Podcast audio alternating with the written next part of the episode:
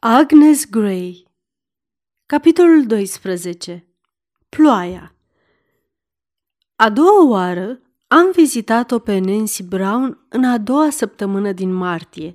Deși aveam multe clipe libere ziua, rare ori găseam un ceas numai pentru mine.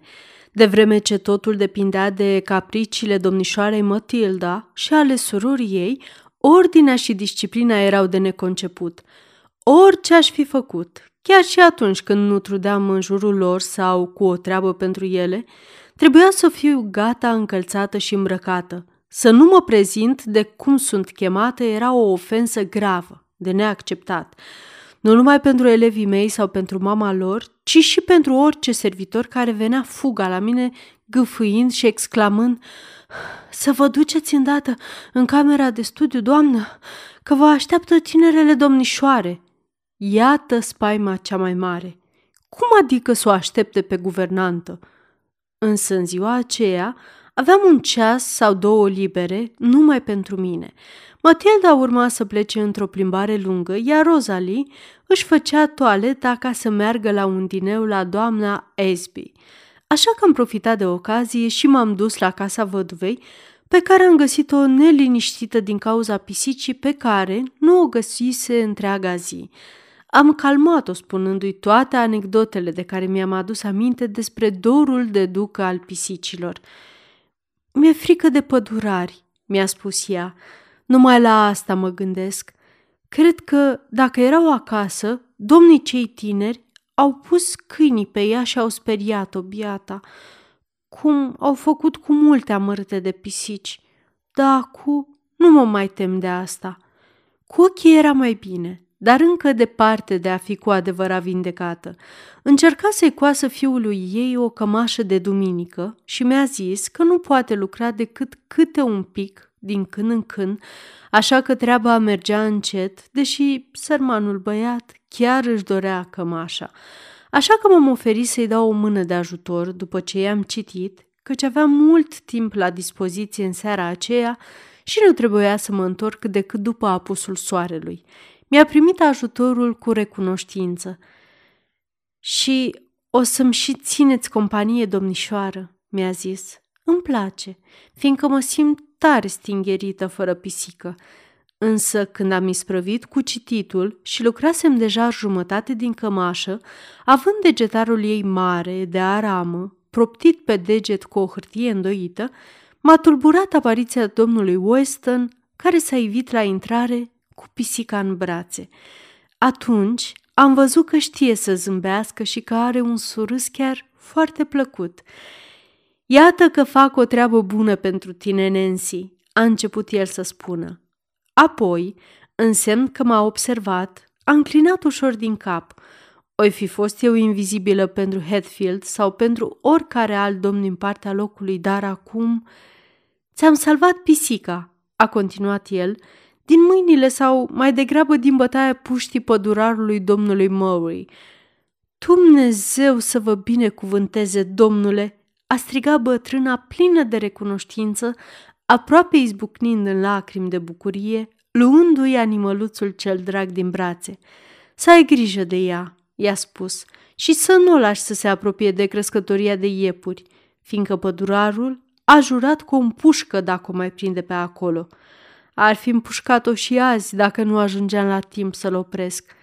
Cred că plouă, domnișoară Gray, a adăugat și apoi, văzând că am lăsat lucrul și sunt gata de plecare, a zis mai încet, Nu doresc să vă deranjez, nu stau decât două minute.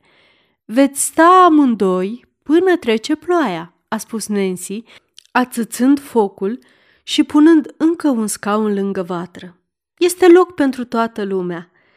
Văd mai bine de aici. Mulțumesc, Nancy, am răspuns eu, luându-mi lucrul lângă fereastră, unde a fost atât de bună să mă lase să stau liniștită, în vreme ce ea a luat o perie ca să scuture firele de păr de pisică de pe haina domnului Weston, apoi i-a șters cu grijă picăturile de ploaie de pe pălărie și i-a dat pisicii masa de seară, vorbind neîncetat ba mulțumindu-i prietenului din rândul bisericii pentru ce făcuse, ba întrebându-se cum de găsise pisica crescătoria, ba văicărându-se în legătură cu posibilele urmări ale unei astfel de descoperiri. El o asculta cu un surâs de bunătate, întipărit pe față, iar, în cele din urmă, a luat loc, de complezență, ca să nu-i refuze invitația stăruitoare, însă a repetat că n-are de gând să rămână. Mai am de mers într-un loc, a spus el, și văd, a aruncat o privire la cartea de pe masă, că ți-a citit altcineva. Da, domnule, domnișoara Grey a fost atât de bună și mi-a citit un capitol, iar acum m-a ajutat cu o cămașă pentru Bill și mă tem că este frig acolo. Nu veniți mai aproape de foc, domnișoară Grey? Nu mulțumesc, Nancy. Mi-e destul de cald. Trebuie să plec de îndată ce stă ploaia. Vai, domnișoară, dar ați zis că rămâneți până după a sfințit, a exclamat bătrâna, iar domnul Weston și-a luat pălăria. Nu, domnule, a exclamat ea, vă rog, nu plecați, că plouă tare. Dar sunt uimit să văd că din cauza mea musafira nu se apropie de vatră. Nu din cauza dumneavoastră, domnule Weston, am răspuns eu, nădăjduind că aceste cuvinte, de altfel neadevărate, nu fac niciun rău.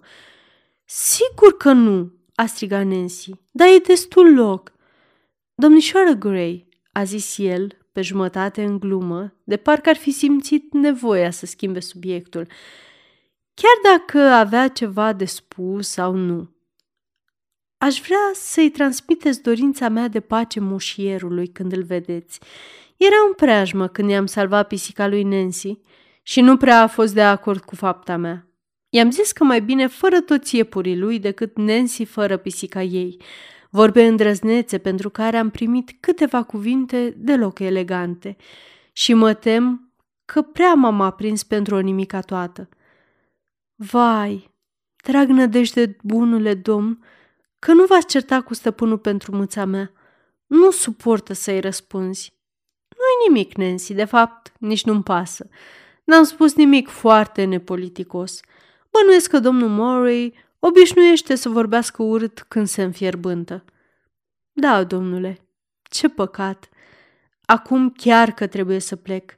Trebuie să ajung undeva și am de mers o milă. Și n-aș vrea să mă întorc pe întuneric. Și oricum, ploaia aproape a stat. Deci, bună seara, Nancy. Bună seara, domnișoară Gray. Bună seara, domnule Weston. Dar să nu lăsați pe umerii mei împăcarea cu domnul Mowry, căci eu nu mă întâlnesc cu el aproape deloc ca să-i pot vorbi. Nu? Atunci n-avem ce face, mi-a răspuns el resemnat și mâhnit. Apoi a adăugat, pe față răsărindu-i o jumătate de surâs aproape straniu. Nu-i nimic. Presupun că moșierul are mai multe motive pentru care să-și ceară scuze decât am eu. Și a ieșit din casă. Mi-am văzut de cusut mai departe câtă vreme a fost lumină, iar când s-a întunecat, mi-am luat rămas bun de la Nancy, temperându-i recunoștința fără margini, cu precizarea că nu făcusem pentru ea decât ce ar fi făcut și ea pentru mine dacă ea ar fi fost în locul meu și eu între-al ei. Am iuțit pasul pe drumul spre Horton Lodge și când am intrat în camera de studiu, am găsit mare dezordine pe masa de ceai, tava tot o baltă de ceai, iar pe domnișoara Matilda mâini oasă peste poate. Unde Dumnezeu ați fost, domnișoară Gray?" Am luat ceaiul acum o jumătate de oră și a trebuit să-l prepar eu singură și să-l beau singură. Aș fi vrut să veniți mai repede. Am fost să văd pe Nancy Brown. Am socotit că nu o să termine așa de iute plimbarea. Cum aș fi putut să mă plimb dacă plouă? Mi-ar plăcea să-mi spuneți. Afurisita asta de ploaie a fost suficient de enervantă. A început să plouă când îmi era lumea mai dragă. După ce m-am întors și n-am avut cu cine să beau ceaiul. Și știți prea bine că nu izbutez să fac ceaiul așa cum îmi place. Nu m-am gândit la ploaie, i-am răspuns și, într-adevăr, nu-mi trecuse prin cap că se poate întoarce acasă din cauza ploii. Bineînțeles că nu v-ați gândit. Dumneavoastră erați la adăpost, iar la alții nu vă gândiți niciodată.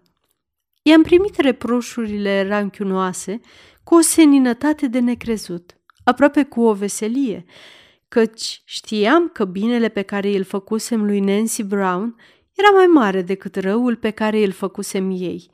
Și poate că buna mea dispoziție izvora și din alte gânduri. Așa că am luat cu poftă o ceașcă de ceai rece, stătut, și masa, care era o harababură totală, nu mi s-a mai părut dezgustătoare. Și nici chipul deloc prietenos al domnișoarei Matilda nu m-a mai indispus ca altă dată, numai că ea a plecat de îndată spre grajduri, lăsându-mă să iau masa singură, în tihnă.